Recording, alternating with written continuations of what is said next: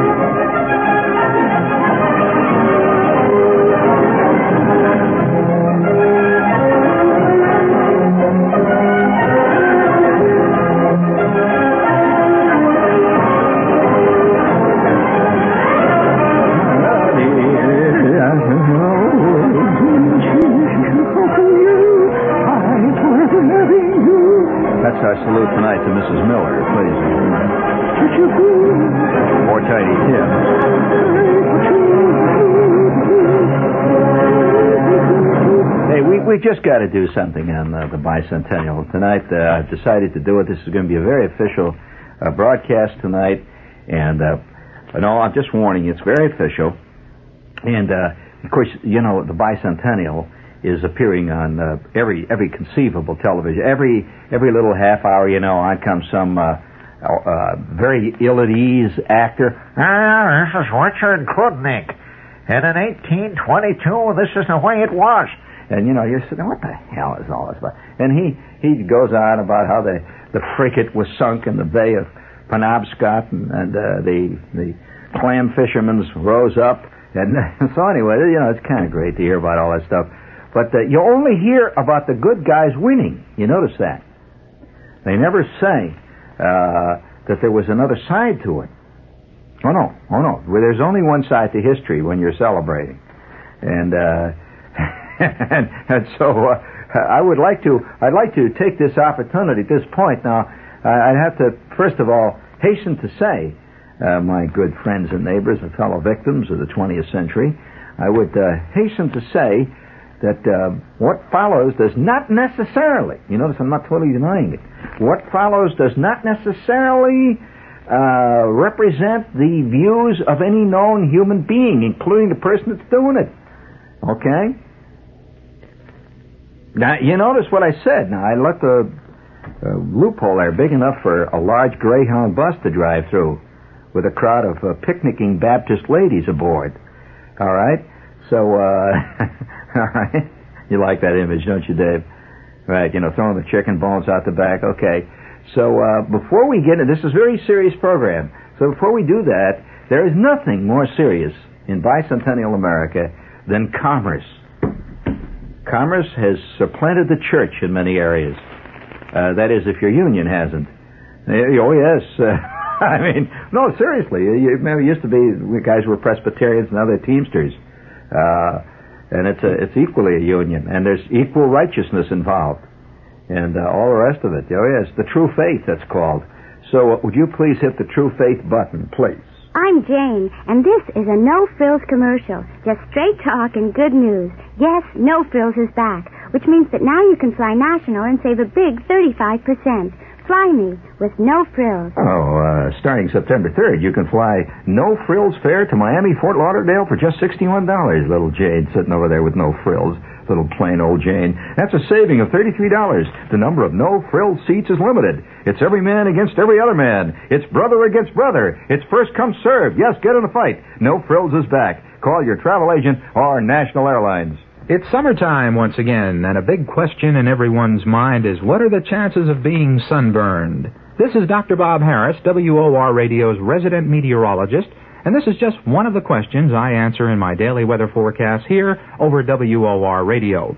I have developed a formula which informs you about the possibility of a sunburn, severe or not.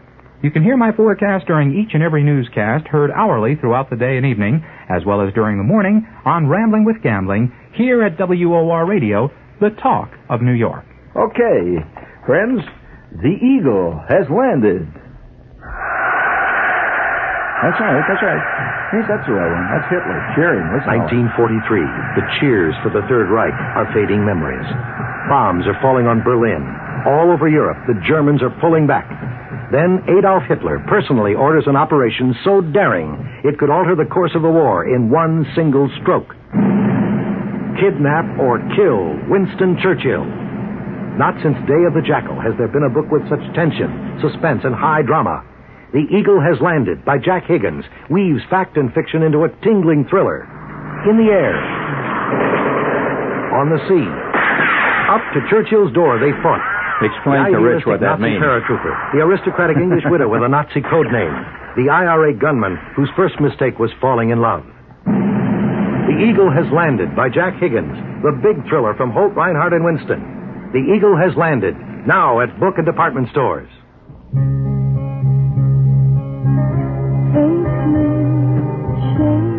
Phone the European Health Spa. Take me, me. Phone the European Health Spa. Take me, shake me. Do it now. Take me, shake me now. There's a slimmer, more attractive body waiting for you at the European Health Spa. You know, the body you always should have had, with trim, toned muscularity and the glow of good health. All it takes is a little exercise and watching your calories. We'll help you do it. So come on, give us the you that you are, and we'll give you the you that you can be. First trial visit free. Okay, let's uh, let's let cool it there for a while there, huh? I mean, let them relax. You know, there's a there's a thing they call, and uh, did you know that in, in sales psychology, there's a thing they call the uh, the optimum saturation point, and um, that's that's well, that's a very technical phrase, meaning uh, meaning roughly that point at which you say, "I I can't stand. Will you get another station?" All right, that's what that means. How many times have you said that? I'll never be. I was. I I uh, I just wonder uh, whether or not many television stations, and this one, uh, I incidentally, I think they're the most guilty of this, uh, are aware of the vast migration of viewers away after the 18th minute of consecutive commercials in the middle of a film.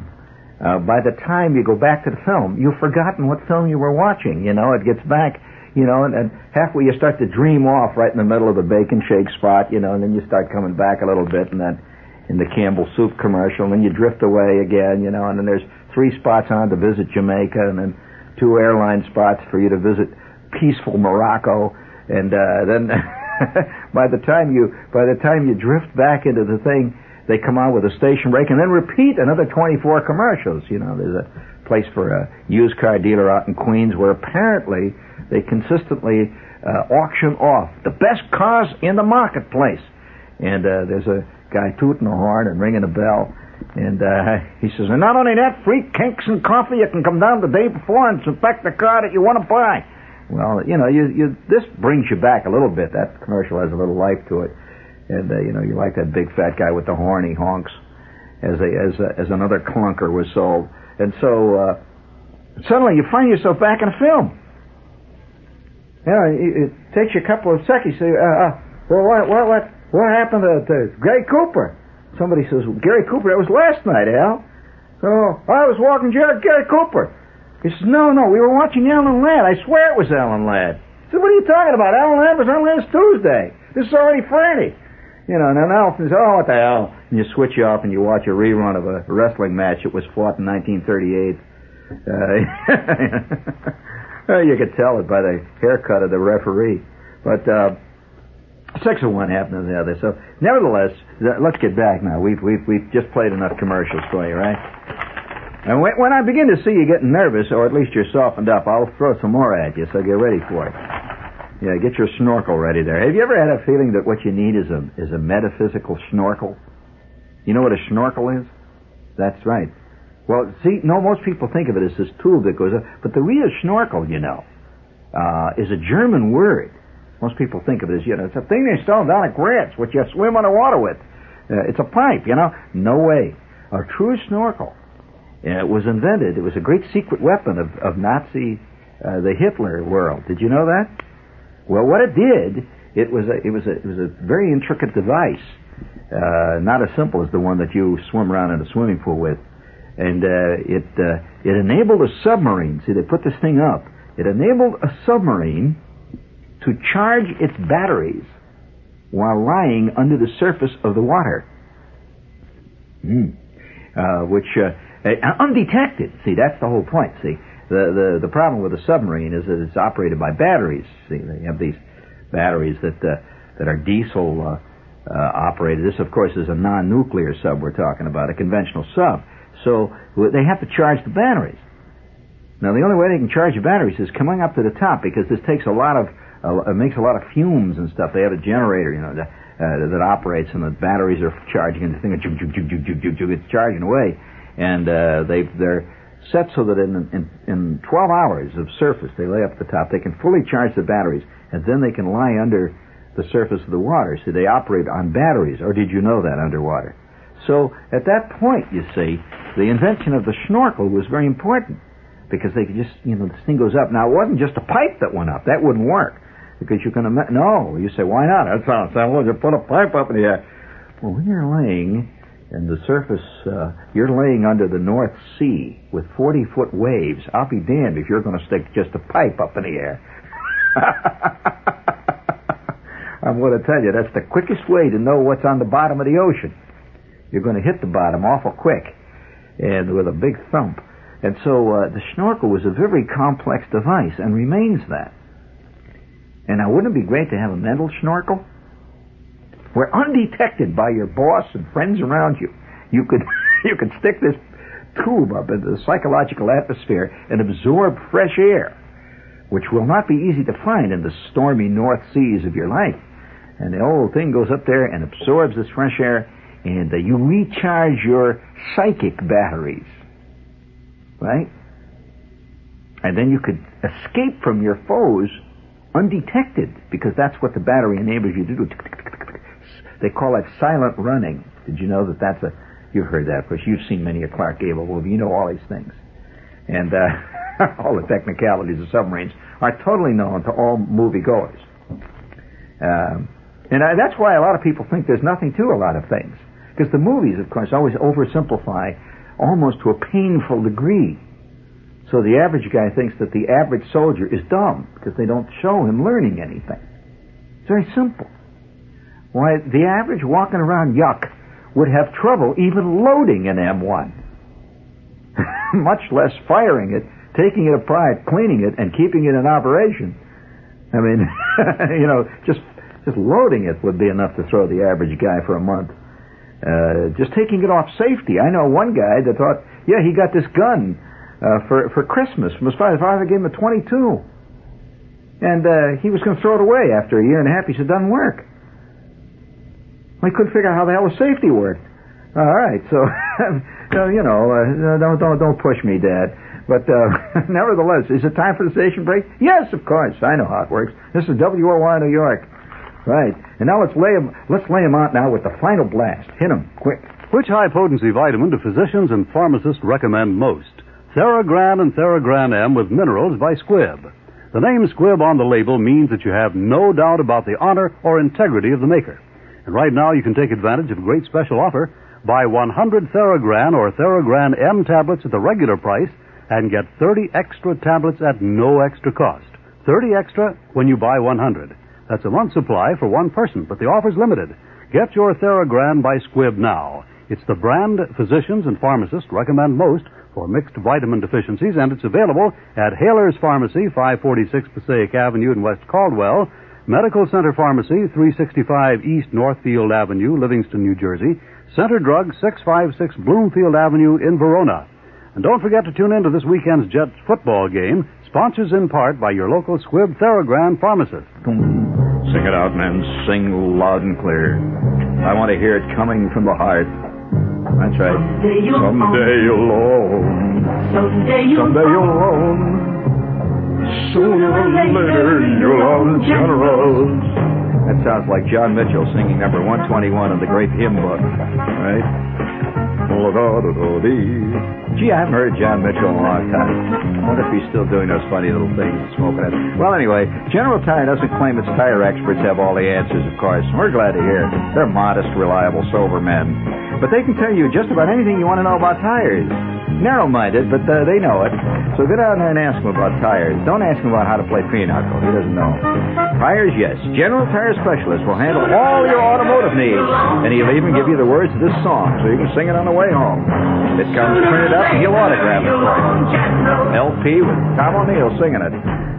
Sooner or later, you'll own Generals. Uh, let's see. We have two more, and then uh, you're off the hook for tonight. We can do the show. Hello, I'm David Hartman.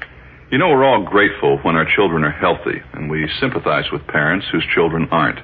Well, your youngsters can help children stricken by muscular dystrophy, especially when you encourage them. Send for a carnival kit. It shows youngsters how to hold a carnival right in your own backyard. The money raised will send children disabled by dystrophy to summer camp. Here's where to write. Carnivals Against Dystrophy, P.O. Box 2000, Times Square Station, New York, or call 212-765-1725. Okay. Now, do we have any more there? Right.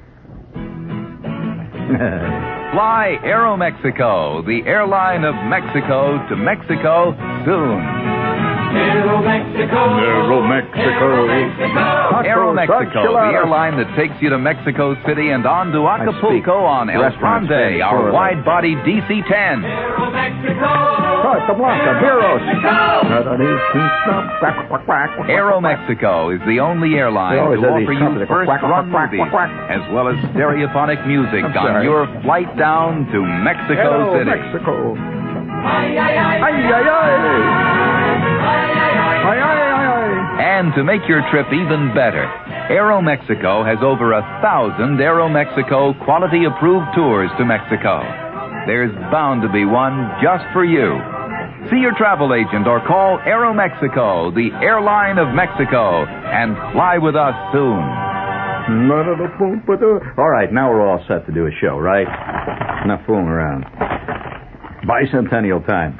And uh, the one thing you do not get, of course, watching all the bicentennial shows is that there is another story. Any any great human conflict, and that's what the American Revolution was. Any great human conflict has two opposing sides. And uh, after the conflict, after the roaring and the shooting stops, the opposing side is hardly ever heard. I mean, right? So, just as a public service, I'm going to bring you what one group in the United States feels. Now, uh, you, uh, I'll have to do this in proper uh, dialogue, accent, uh, you know, give the proper emphasis. Uh, the thoughts do not represent the thoughts of the speaker who rarely has any kind of thoughts of any type. Uh, because he learned years ago that this gets you nowhere. It's not thought you need, it's an agent. All right, here we go now. Uh, this was was sent to me by one of my spies. It is a piece of mail which he received unsolicited in the U.S. mails and presenting an entirely dissident, uh, let's put it this way, opposing view of the bicentennial celebration. Would you please give me some uh, proper theme music?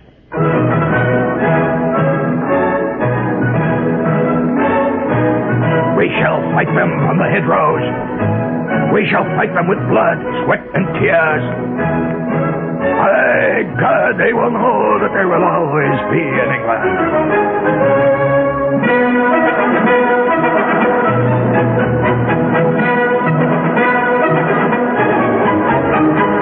The Committee for the Truth about the Dastardly American Revolution brings you the following program. At last, the truth revealed. America, don't be deceived by bicentennial propaganda. Reunite now with England. As we approach the 200th anniversary of America's independence, we look with dismay and distress upon the many problems facing our country. The list is long and growing longer. We stop and ask why? What is the cause? These innumerable crises are nothing less than the inevitable festering of a grievous mistake made 200 years ago the American Revolution. The corruption in high places, the putrescence of our political institutions, the decay of our country's moral fiber, all originate in those self-serving and extremist acts of a few of our hot-headed, rebellious, so-called founding fathers. Their unwillingness to work within the system and their violent overthrow of the benevolent British rule. The sins of the founding fathers are now being visited upon the children. The only solution is that the corruption of the past mistake is to reunite with Mother England. Travel down the pothole tarmac of American history at a 65 mile an hour speed limit, and you will see that every corruption, every brutal and violent act, every injustice could have been prevented if only those radical and hot headed men had been patient enough to work within the system. Slavery was abolished in the British Empire in 1807, two score and sixteen years before the Emancipation Proclamation. Hence, there would have been no Civil War, no Reconstruction period, no Ku Klux Klan. World Wars One and Two would never have occurred. Germany would never dare attack a British Empire that included both sides of the Atlantic Ocean. The American Revolution not only betrayed America, but also blessed Mother England. Nay, the entire civilized world. Historians agree that the bloodbath of the French Revolution, and indeed the Russian and Chinese Communist revolutions, look to the success of the American Revolution for their model. Can we honestly glorify men who have caused so much pain, so much grievous wrongs, and for whose mistakes we are today suffering? The Loyalists were the real patriots. For over 200 years, we have been deceived and bullied into believing that violent, hot-headed men like Patrick Henry, George Washington, Thomas Jefferson were heroes. But the real heroes were the American loyalists, the Tories, who could see what terrible things the revolution would cause. But how do our history books treat them? As traitors, despicable traitors. And how did our great heroes, those supposed lovers of liberty and justice for all men, treat those far-sighted men loyal to God and King and Mother England? They confiscated Tory property, drove them into exile, and barred and tarred and feathered them, threw them into prisons without trials. Do we hear any of this from our biased bicentennial commission? Of course not. They are covering up, just like the Watergate scandals, covering up the evils that were visited upon the whole world by that dastardly American Revolution, which brought upon us the Chinese Revolution, the Cuban Revolution, all the bad things in all of history ever since that time was brought about by Patrick Henry. Give me liberty of give me truth. Indeed, the truth is that Mother England remains like a rock of civilization. Yes, let us correct that dastardly mistake of history that was made 200 years ago by reuniting with glorious England once again rejoining our Queen and celebrating God and country by singing God Save the Queen. Instead of that ridiculous song of rebellion, America the Beautiful, the potholes, litter bugs everywhere. Yes, America the Beautiful, the song of revolution. And I say to you that when all school children sing, God save the Queen, and the Union Jack floats over Indianapolis, only then will civilization restore itself to the American public.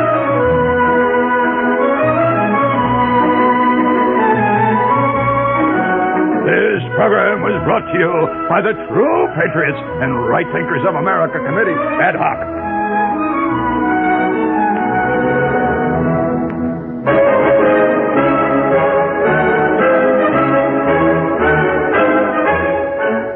Ah, was exciting, wasn't it? Never thought of it that way, did you? I mean, the whole damn world collapsed. I mean, you know, right. Holy smokes. Well, yeah, three. Wow. So much for Fourth of July, I'll tell you. well, now that you think I'm making this up, there it is. This is going into my archives here, friends. Vast file of trivia so that people of the year 5970 will know exactly what it was like. This was of you. And uh, he says it just came in the mail. He said it came with a with an ad from Beneficial Finance, two bills from the light company. The phone company was sending him a friendly little note, and he says uh, he read this one last. He said, "By God, he halfway believed it after all those notes from IT and T." you know. oh yeah, there, there, there, you know there are very many extremes of turning back the clockism. You know, if you really carry that thinking back to its extremity, all the way back, you can become. You got that theme up there? All right. Okay. Right. The committee to restore stability among the solar systems of nature now brings you the following program. We are tired of this so-called celebration of man, which goes on incessantly. Do you realize that World War One, World War Two, the American Revolution, the Chinese Revolution, Attila the Hun, Alexander the Great, the stabbing of Julius Caesar in the marketplace, all of these evil, dastardly deeds would have been prevented if Adam had not known Eve in the Garden of Eden. But who is responsible for that? Who created the whole mess? Uh, that is correct. That which some wrong-headed people continue to worship. God. The ultimate enemy of us all is God, because had he not created Adam, he would not have created the original sin. And had he not created the original sin, there could conceivably have been no, at any point, human misery and unhappiness which has succeeded generation after generation. So we demand a turn back to the clock. Before, I say, before there were even men at all. And so the committee to alleviate the wrongs of nature and the solar system demand a return to the original scheme of things before man was created. All right, just bring it in. Don't worry about it. That's fine. With these committees, it really doesn't matter whether the music comes or goes. the blathering will go on. But see, there, there's the. You could rewrite any kind of history you want. You can prove conclusively that had not President Kennedy got elected in 1960, there couldn't have been an assassination. you know, it's that kind of thinking. Uh, it's it's it's uh, it's you know it's, it's it's blaming all the wrongs. It's a fascinating thing on on how you can blame all the evil of of mankind on one single thing. This, of course, does not admit to any any uh, human uh, propensity for evil at all times. I mean, under any circumstance, and uh, uh, under any flag. But uh, this uh, this uh, this is actually, uh, if you if you think I'm kidding, a lot of people are you know probably saying, "Oh, that was really funny," you know. But it is funny in its way, but I think certainly inadvertently. And this was this was mailed and sent to a friend of mine, one of our spies out there in the darkness, who received it and uh, curiously enough, it was mailed from the Brotherly Love City. Oh, well, that's symbolic. Of course, this is where that whole dastardly rotten stuff began. Why not? I mean, if you're going to, if you're going to write out, the, you know, if you're going to sit down and, and write the stuff about the the decay of American political systems, you should certainly have a Watergate address. I mean, well, it's symbolic. I mean, of course. and uh, but uh, I, I I read that thing and I says, well, you know, there are, there are people who there are royalists among us. You know, the royalist, uh, the royalist contingent has never left America. It uh, it has always persisted, and in fact was present at the time of the Revolution. Who was among the people of the great founding fathers who was the leading royalist, who believed not in the British royalty, but in establishing an American royalty? Who? Patrick Henry? Who? Well, he was yes, he but he was not the, a leader in that field. He, he he leaned towards it. But who was the leader? There, Madison. Well, not no no. Barack. Who was it? Well, it was Alexander Hamilton. And in fact, uh, Hamilton, uh, at one point in time, uh, to use another government phrase, uh, suggested that uh, Mr. Washington be the king. And, and he wanted him to be a hereditary king, not just a king, you know, while he's around, but uh, a hereditary king, so that we could be, uh, right now, if it was carried through, we could be ruled by the, uh, yes, the George Washington family. There are descendants, you know, of Washington around. And uh, we, we would have that scene going. Now, that, that, that, but that, that curious kind of thought has never left the country. In other words, there's always been a small group of royalists uh, and I'm not talking about economic royalists or uh, or a caste royalist. Yeah, that's true. Gerald Washington, he would be Gerald the Eighth, or uh, you know some name like that. and, and uh, of course, the the the uh, thing about royalty, of course, is uh, people who who are royalists, you know, who who go for this idea of royalty, always consider themselves part of the aristocracy. That's important to realize that the, that all all uh, advocates of a the royal system invariably think of themselves as part of the aristocracy of that royalty of that of that uh, system. So uh, you'll find people who are always constantly projecting that America, that say for example, New York should be a separate uh, country. They see the country then being governed by them and their friends. This is invariable the way it is. it's only right. I mean, so uh, so this is the uh, this is the problem that always faces guys who want to establish a new country. They'll, every time you want to establish a new country or a new form of government, you always see it ruled by yourself or the people who think like you do. And so it, it presents a great problem. But the old royalist idea has always persisted. This is a deep human, again, it's a human uh, uh, one of the human fallacies, the belief that uh, that somehow if you have a king, he's above politics. Whereas, as a matter of fact, some of the most corrupt politicians of all history were kings.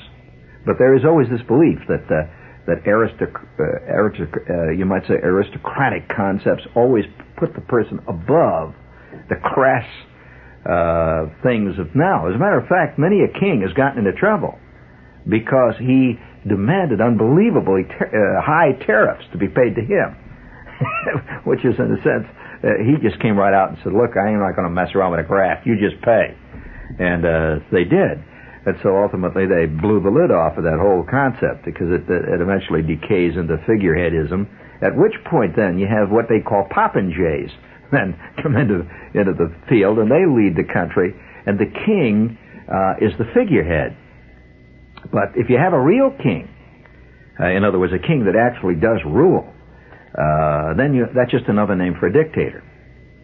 Uh, but it's a dictator, you see, with a difference. And what is the difference? Well, uh, he is always invariably considered, if a, if a king is involved, uh, he is considered to be somehow uh, that way by birth and by right. That's called the royal right of, of succession. He's not just a you know, a tough guy that came in and took over, like Hitler. It's royal right. And so it's very hard, much harder to mount a revolution against a king than it is, say, against a uh, a dictator. Because the dictator usually just another guy like you, and he got a lot of guns together and a bunch of his buddies, and they blew up the city hall. And uh, there's nobody that says he's divine. Although it's interesting to note that many a dictator has assumed divinity later. Uh, they begin to deify themselves. Now, for example, uh, in in uh, communist uh, China today, uh, Mao Zedong has attained semi-deity status, and he is he is almost a uh, you know he's a god, a godlike creature, and uh, at the at the point where any mere mortal crossing swords with a Mao, or say crossing swords with a with a uh, member of that kind of uh, concept, is not crossing swords with another man, but a divinely inspired creature. And uh, that's madness in itself. It's like arguing with Buddha uh, it doesn't work. I mean, so so uh, the, the the whole idea of of king and and uh, and and I suppose you can say the the uh, the divinely inspired leader uh, has always been part of the fallacy of mankind, and we've always gone back to it. Ultimately, curiously enough, that's why dictatorships continue to arise, uh, and uh, they they they seem at the time to be the right thing. The people get swept away. You heard uh, you heard that cheer of the eagle has landed, that little commercial. Well, that was millions of people cheering a guy, which they thought at that time, by the way, had curious, uh, he was a super divinity almost. And in fact, the Hitler, a lot of people don't realize that during Hitler's, Hitler's reign in Germany, uh, that everything was made, done to make Hitler appear to be beyond the mortal uh, fa- uh, failings of human beings. For example, he made great efforts, not, for example, not to ever get married. He doesn't have anything to do with women. Uh, he he uh, he made a big uh, thing about. Uh, uh, he was always afraid that he would gain any weight. Did you know that Hitler was extremely nervous about gaining weight because that would be somehow human. It would he would be a he would be a human person. It shows that he likes to have fig Newtons late at night and sit around and have a little beer with the boys. So he was always afraid of gaining weight. And, uh, and they had movies made. There's a famous movie director, for example, that made a great movie. A great, I say it only technically. It was a great technical movie. Tec- it was a tour de force of direction. And it's a powerful thing. What, what's the name of the movie? You studied uh, a little media. What is it? You don't know the name of the movie. Well, it was called The Tri- Triumph of the Will. And it's a movie that was shown throughout Germany back in the, right shortly after Hitler came into power during, uh, well, actually around the time of the 36 Olympics. It's historically true. And this movie was just absolutely compelled. People had to go see it, and it was shown in the movie houses. And it was a tremendous success. And the opening of the movie literally shows Hitler descending from the heavens. Yes, he does, in a great flash of light. And, and he, he really, what he does actually is arrive in a uh, J-52. If you're interested in what it was, it was a it was a Lufthansa transport of the period, later a bomber, a J-52. It's a Junkers Ju-52, and he, he comes out of the sun, and you just see Hitler literally descending. It's a fantastic scenes, and millions of people, and and uh, he he walks a solitary figure among great banks of thousands of uh, of torch-bearing people. It's just uh, unbelievably. Uh, dramatic, and so it, it's all based on the concept of a of a deity uh, concept. A, a, deity does not walk with the crowds at any point. So Hitler was rarely ever seen walking in in a group of people. Uh, he was always a lone figure, uh, walking down a vast. You've seen those movies, walking down a vast aisle of, of assembled multitudes, mankind. And he ascends to this high platform. Whenever he spoke, he spoke at great high heights high above the audience, looking down, and lights. The lights were fantastic on them. You know who designed all those lights? I bet you're curious. Who was the who was responsible for the design of all that stuff? There was a man who designed the panoply at the famous uh, Nazi party conclaves they had. Say every year they had a great party conclave in Nuremberg, which uh, all the stops were pulled out. I mean everything. Was, you've seen them in the movies. You've seen movies of those things with the searchlights and all this stuff. Well, there was a his architect, uh, Albert Speer, uh, designed this stuff, and he designed. He had a very interesting idea for this uh, this uh, the first big Nazi party they had. That they took giant searchlights, like hundreds of them. It was a fantastic sight. From the I've seen movies of it, and they took giant searchlights, like really hundreds of them. I mean, really powerful searchlights. I'm talking about the kind anti-aircraft searchlights, the kind with an enormous beam and they put them in a giant ring around the stadium pointed directly upwards so that when this thing opened it looked like in the in the sky there was an enormous wall of light it was like giant pillars that extended to infinity uh, very carefully spaced and uh, just at the time when Hitler was to appear they they had fly right through this beam they had they had uh, a flight V-shaped flight of uh, Stukas just went right through this thing, screaming as they went through it. You see, oh wow, the people flipped. I mean, it was unbelievable sights. And and this is part of that idea of making a a, a person into a deity, a, a, a natural divine ruler that anyone who could bring about this kind of fantastic uh, wonderment has to be divine. He, you know, it doesn't show up in a Sears Roebuck suit. Uh, that's, by the way, one of the reasons why almost all dictators appear in magnificent uniforms, because it sets them apart from the walking around guy. He, the walking around guy, of course, uh, he wears his T-shirt and he goes out and gets his stretch suit. Uh, but uh, when you see, for example, scenes of uh, Stalin, he has uh, wow, you know, and, uh, this this is all part of the the panoply. Uh, Napoleon, for example, had great uniforms designed for himself, and uh, he made sure that this was so. So uh, you know everything everything was very very uh, dramatic, and uh, he was he was even more than a king. Of course, he declared himself uh, an emperor, which is you know goes uh, goes even back before kingship. Emperor means an empire. whereas a king means just one little country like Patagonia. But uh, but an emperor, that's something else. That's that's the biggie. That's the big time. That's like Caesar, the Roman Empire, and all the rest of it. So uh, the the imperial uh, connotations, panoply, are very evident uh, when when you when you look at uh, say the procession of a leading dignitary from, say, a great uh, Iron Curtain country when he arrives.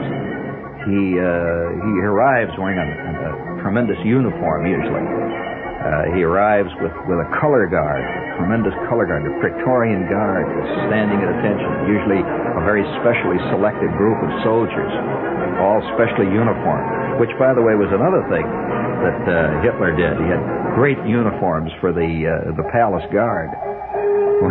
which incidentally, in essence, was the SS. Uh, but within the SS, there was a nucleus called Hitler's Guards, the Fuhrer Guard, and they were like the cream of the cream. And uh, why they had uniforms that even to this day glow in the dark.